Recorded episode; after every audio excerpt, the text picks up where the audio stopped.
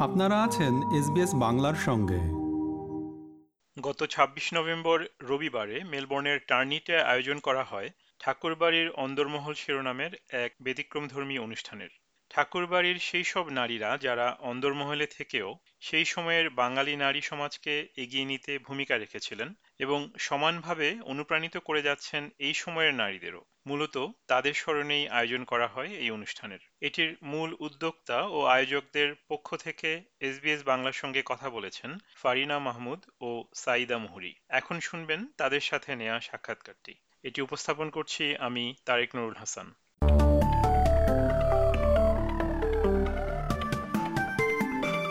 Farina Mahmud SBS বাংলায় আপনাকে স্বাগত জানাই। আপনাকে অসংখ্য ধন্যবাদ আমাকে আমন্ত্রণ জানানোর জন্য। শুরুতেই জানতে চাইব আপনাদের আয়োজনটা সম্পর্কে। যেমন ঠাকুরবাড়ির অন্দরমহল নামটি বেশ অভিনব একটি নাম। তো এই নামের পেছনের কারণ নিয়ে বিস্তারিত জানতে চাই। আচ্ছা ধন্যবাদ। আসলে ঠাকুরবাড়ির অন্দরমহল নামটা পছন্দ করার পেছনের কারণটা হচ্ছে আমরা তো আসলে রবীন্দ্রনাথ ঠাকুরকে জানি তার পরিবার সম্পর্কে জানি কিন্তু ঠাকুর বাড়ির পুরুষদের আড়ালে না ঠাকুর বাড়ির নারী চরিত্রগুলো আমার কাছে মনে হয়েছে যে ঢাকা পড়ে গেছে সবসময় এবং আপনি যদি মানে ইতিহাসে ঘুরে দেখেন ইতিহাসের দর্পণে চোখ রাখেন আপনি দেখবেন যে ঠাকুর বাড়িতে সেই সময়ের নারীরা যারা ছিলেন তারা কিন্তু ভীষণ অগ্রসর মানসিকতার নারী ছিলেন এবং সেই সময়ের সামাজিক অবস্থার পরিপ্রেক্ষিতে তারা কিন্তু নারী সমাজকে এগিয়ে নিয়ে যাওয়ার পেছনে অনেক কাজ করেছেন। কিন্তু তারা অন্দরমহলে থেকেই করেছেন কাজটা। ওখান থেকেই আসলে আমার ঠাকুরবাড়ির অন্দরমহল নামটা পছন্দ করা। এটা মূলত আসলে সেই সময়ের ঠাকুরবাড়ির নারীদের বন্দনা। এই এবার আপনাদের আয়োজনটা নিয়ে বলুন যে আপনারা সেদিন কি কি করলেন কি কি ছিল আপনাদের মূল অনুষ্ঠানে? আচ্ছা মূল অনুষ্ঠানটা যখন আমরা ঠাকুর বাড়ির অন্দরমহল নামটা পছন্দ করলাম এবং আমাদের অনুষ্ঠানের থিমটা পছন্দ করলাম, তখন আমরা একটু দ্বিধায় পড়ে যাই যে অনুষ্ঠানটা আমরা কোথায় করব। তো স্বাভাবিকভাবেই ফাংশন হল বা ধরেন রেস্টুরেন্ট গুলোতে একটু খোঁজ টোজ নেওয়া হয়। কিন্তু আমাদের কাছে মনে হয়েছে যে অন্দরমহল অনুষ্ঠানটা একটা বাড়িতে হলে একটা বাড়ির উঠানে হলে যতটা ভালো হবে ততটা আসলে ঠিক একটা কমার্শিয়াল ভেনুতে বা স্পেসে আমরা মনে করছিলাম ওই ফিলটা আসবে না। কথাটা এই জন্য বলছি যে অনুষ্ঠানটা হয়েছিল আমার বাড়ির আঙিনায়। তো এটা প্রশ্নটা হতে পারে যে কেন এটা একটা বাসার প্রোগ্রাম কিনা বা ওরকম একটা মানে ভাবনা মানুষের মনে কাজ করতে পারে। তো সেই জায়গাটা থেকে একটু বললাম যে তখন আমরা চিন্তা করলাম এটা একটা বাড়ির আঙিনায় হবে। তারপরে আমরা চিন্তা করলাম কি কি সেখানে থাকতে পারে এবং সেখানে একটা ছোট্ট সাংস্কৃতিক অনুষ্ঠান ছিল। সেখানে ঠাকুর বাড়ির যেই ধারা সেই ধারায় খাবারগুলো পরিবেশন করা হয়েছিল। আচ্ছা। ঠাকুর বাড়ির রেসিপিতে রান্নাগুলো করা হয়েছিল। এবং আমরা ঠাকুর বাড়ির খুব শক্তিশালী কিছু চরিত্র যেমন জ্ঞানদানন্দিনী ঠাকুর স্বর্ণকুমারী দেবী কাদম্বরী দেবী মৃণালিনী দেবী তারপরে ইন্দিরা দেবী সরলা দেবী প্রজ্ঞা সুন্দরী শোভনা প্রতিমা সুনয়নী এরকম যারা সে সময়ের প্রমিনেন্ট ক্যারেক্টার ছিল তাদেরকে একটু তাদের মতো করে সাজিয়ে কিছু মানুষকে রিপ্রেজেন্ট করা হয়েছিল এটাই ছিল মূলত আয়োজনটা আর আচ্ছা। খাবারের তালিকায় ছিল আপনার ঠাকুর বাড়ির মুড়ি মটরশুটি ভাজা ছিল আমপান্না লুচি আলুর দম বাসন্তী পোলাও মাটন কোরমা বেগুন সুন্দরী এবং ছিল হচ্ছে ঠাকুর বাড়ির সন্দেশ কাঁচাগোল্লা আর ছিল ঠাকুর বাড়ির আদলের তৈরি করা একটা কেক। তো এগুলো এভাবেই অনুষ্ঠানটা হয়েছে আর কি। আচ্ছা তো আপনাদের মানে রেসিপি শুনে এবং মেনু শুনে আমার মনে হচ্ছে যে বেশ প্রস্তুতি লেগেছে পুরো ব্যাপারটা নিয়ে। তো এই সাজসজ্জাগুলো বা মানে অন্দরমহলের সাজসজ্জাগুলো বা খাবারের রেসিপিগুলো আপনারা কীভাবে জোগাড় করেছেন বা কীভাবে প্রস্তুতি নিয়েছেন এটার জন্য? ঠাকুর বাড়ির উপরে উনিশটা বই পড়া হয়েছে। এটুকু বলতে পারি। ঠাকুর বাড়ির অন্দরমহল নামেই একটা বই আছে, চিত্রাদেবের ঠাকুর বাড়ির সংগীত ঠাকুর বাড়ির রান্না ঠাকুর বাড়ির নারীদের সাজসজ্জা। আমরা অনেকগুলো বই পড়েছি দেখেছি। আর এমনি আমার জানা ছিল কারণ আমি ছোটবেলা থেকে এই জিনিসগুলো পড়েছি। এবং আমার সাথে যিনি ছিলেন সায়দা আপু সায়দা মুহুরি উনিও ওনারও বেশ পড়াশোনা করা আছে বিষয়টার উপরে। তো আমরা তখন ভাবতে বসলাম যে কি করা যায়? এখন তো দু হাজার তেইশ। এখন আপনি দেড় শতাব্দী আগের সময়টাকে আপনি কীভাবে উঠিয়ে আনবেন? তখন এটা নিয়ে আমাদের পরিকল্পনা কমিটির মিটিং হয়েছে। আমরা সেখানে আলোচনা করেছি আমরা ঠিক করেছি কীভাবে কি করা যায়। এবং কোনটা কোনটা আসলে মানে সেটার ফিজিবিলিটি অ্যানালাইসিস করা হয়েছে এবং সেভাবেই আমরা এগিয়েছি আর কি। আচ্ছা তো এটার পেছনের যে ভাবনাটা আপনি বললেন আপনাদের উদ্দেশ্যটা কি ছিল? মানে এটা কি শুধুমাত্র একটা ফ্যাশন স্টেটমেন্ট নাকি তার চেয়ে বেশি কিছু? না এটা কখনোই শুধুমাত্র একটা ফ্যাশন স্টেটমেন্ট না। আচ্ছা। কারণ আমরা আমাদের ইভেন্টের যে পেজটা করেছি এটা তো আমন্ত্রিত অতিথিদের জন্য ছিল ছোট পরিসরে সমমনা নারীদের নিয়ে ছিল আসলে। আচ্ছা। তো এটা শুধু নারীদের ছিল। তো আমরা যেটা করেছি আমাদের যে ইভেন্ট পেজটা করেছি সেখানে কিন্তু আমরা প্রতিদিন বিভিন্ন রকমের লেখা দিতাম। লেখাগুলো দিতাম সাজসজ্জার ছবি দিতাম সে সময় ঠাকুর বাড়িতে কেমন সাজসজ্জা চলতো। যেমন একটু যদি বলি জ্ঞানদানন্দিনী ঠাকুরের কথাই যদি বলি তিনি সাত বছর বয়সে সত্যেন্দ্রনাথ ঠাকুরের বউ হয়ে আসেন ঠাকুর বাড়িতে। হ্যাঁ উনি কিন্তু যশোরের মেয়ে। আচ্ছা। এবং বাঙালি কায়দায় শাড়ি পরার তখনকার যে প্রচলিত রীতিটা ছিল সেটা একেবারেই অনাড়ম্বর ছিল। কোনো ব্লাউজ ছিল না পেটিকোট বা সেমিসের চরও ছিল না।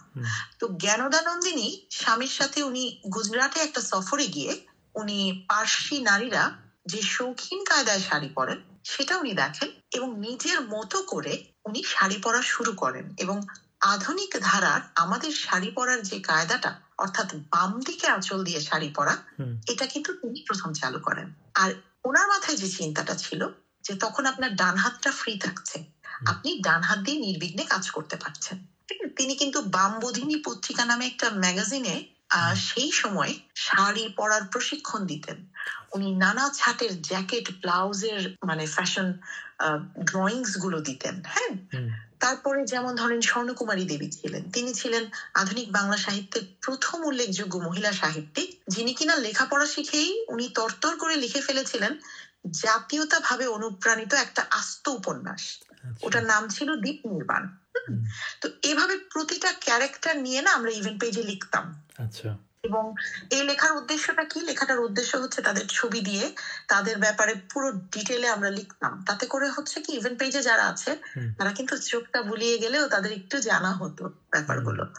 কাজে এটা শুধু ফ্যাশন স্টেটমেন্ট না এটা আসলে প্রকৃত অর্থেই ঠাকুর বাড়ির নারীদের যে অবদান সেই সময়ের সমাজ ব্যবস্থায় সেটাকে তুলে আনার একটা প্রচেষ্টা। এর পরের প্রশ্ন যেটা সেটা হচ্ছে যে কতজন আপনাদের এই আয়োজনে অংশ নিয়েছেন বা তাদের কাছ থেকে আপনারা আপনি কীরকম সাড়া পেয়েছেন? আচ্ছা, আমাদের আয়োজনে আমাদের ইনভাইটেড গেস্ট ছিল মোটামুটি সত্তর বা আশি জন এরকম। তাদের মধ্যে আমার মনে হয় পাঁচ সাত জন আছেন যারা আসতে পারেননি। এছাড়া মোটামুটি সবাই এসেছেন। তো মোটামুটি আমাদের বাসার মানুষ বাহিরের সবকিছু মিলিয়ে প্রায় আশি জনের আয়োজন ছিল। আর আমি আসলে অনুষ্ঠানটার পরে ইভেন্ট পেজেও অনেকে লিখেছেন যারা এসেছেন।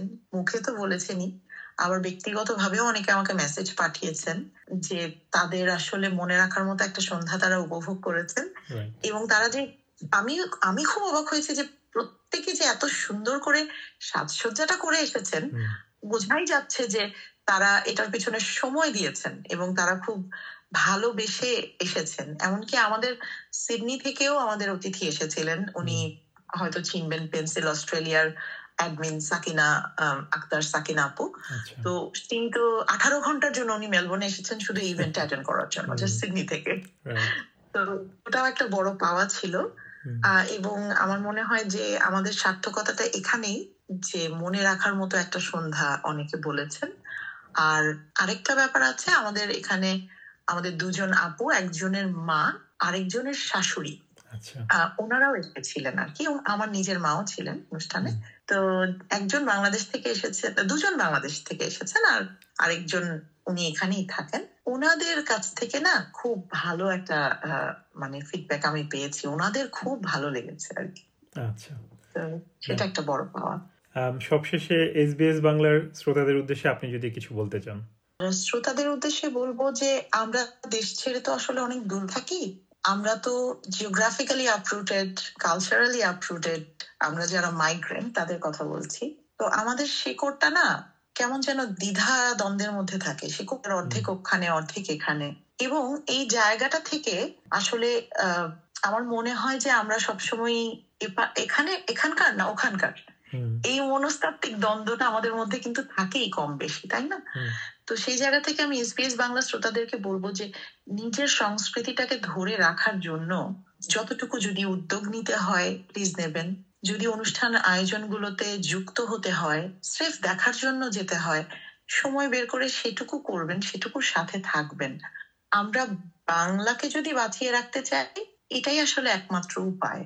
এবং এসবিএস বাংলা খুব সুন্দর করে কাজটা করছে। আমি বিভিন্ন মানে সাক্ষাৎকারগুলো পডকাস্টগুলো আমি শুনি, আমার খুব ভালো লাগে আসলে। তো আপনাদেরকেও ধন্যবাদ। আর শ্রোতার কান এবং মন তৈরিতে এবং চোখ তৈরিতে আমরা যেন সেই অবদানটা রাখতে পারি এইটুকুই সবার কাছে চাই আর কিছু না। আচ্ছা। এসবিএস বাংলাকে সময় দেওয়ার জন্য আপনাকে অনেক ধন্যবাদ। আপনাদেরকেও ধন্যবাদ। ভালো থাকবেন। এবারে আমরা কথা বলব ফ্যাশন হাব প্রতিষ্ঠানের কর্ণধার সাইদা মুহুরির সঙ্গে। সাইদা মুহুরি এসবিএস বাংলায় আপনাকে স্বাগত জানাই। অশেষ ধন্যবাদ আমাকে আজকে আমন্ত্রণ জানানোর জন্য। আমরা শুনলাম যে সম্প্রতি যেই অনুষ্ঠানটা হয়েছে ঠাকুরবাড়ির অন্দরমহল সেই অনুষ্ঠানে অংশ নেওয়া নিয়ে আপনার অনুভূতি জানতে চাচ্ছি। ধন্যবাদ আবারও। আর ঠাকুরবাড়ির অন্দরমহল প্রোগ্রামটা অ্যাকচুয়ালি ফারিনার উদ্যোগেই করা।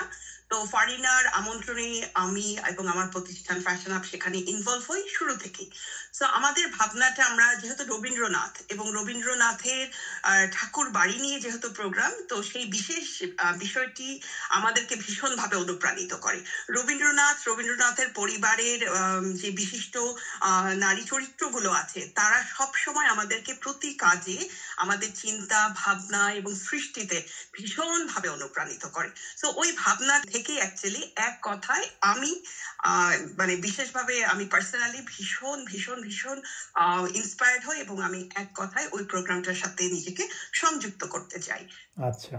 তো এই অনুষ্ঠানের যারা অংশগ্রহণ করেছেন তাদের সাজসজ্জা এবং খাবারের মেনু সেটা নাকি ঠাকুরবাড়ির অনুপ্রেরণা থেকেই নেওয়া হয়েছে। তো এই বিষয়টা নিয়ে আপনি আমাদের কিছু জানান। আমাদের এই অনুষ্ঠানটিতে একটি মূল আকর্ষণ ছিল একটা ফ্যাশন প্যারেড তো সেটাকে আমরা সাজিয়েছিলাম হচ্ছে ঠাকুরবাড়ির নয়টি প্রধান চরিত্র। যেহেতু আমাদের কাজের সাথে আমাদের প্রতিষ্ঠানের সাথে শাড়ি হচ্ছে মূল মূল পণ্য তো শাড়ির উপর মানে শাড়ির উপর ডিপেন্ড করে আমরা ঠাকুরবাড়ির যে প্রধান প্রধান নয়টি চরিত্র ছিল বাঙালি পরিবারের ওই প্রধান নয়টি চরিত্রই কিন্তু শাড়ি কি করে পরতে লাগবে শাড়ির স্টাইলটা কি করে করতে লাগবে তো এই ধরনের বিষয়গুলো তারাই প্রথম শুরু করেছিলেন। তো এইরকম নয়টি বিশেষ চরিত্রকে আমরা সিলেক্ট করেছিলাম।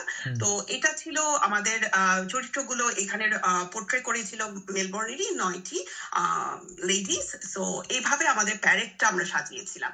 আর এটা বাদে ঠাকুর বাড়ির অন্দরমহলে যেহেতু প্রোগ্রাম সেই কনসেপ্টকে মাথায় রেখেই ঠাকুর বাড়িতে কি অ্যাকচুয়ালি খাওয়া হতো? আমরা কিছু হোমওয়ার্ক করেছিলাম যে ফুলকো লুচি বেলপাতায় হচ্ছে আপনাকে লুচি দিচ্ছে আলুর দম দিচ্ছে চিংড়ি মালাইকারি দিচ্ছে কিংবা বাসন্তী পোলাও কিংবা আম পান্না এই ধরনের সমস্ত কিছু আমরা একদম খুব ভালো করে প্রোগ্রামটা শুরু হওয়ার আগেই ভীষণ সুন্দর করে জিনিসগুলো জেনে বুঝে তারপরে মেনুটা সেট করেছি।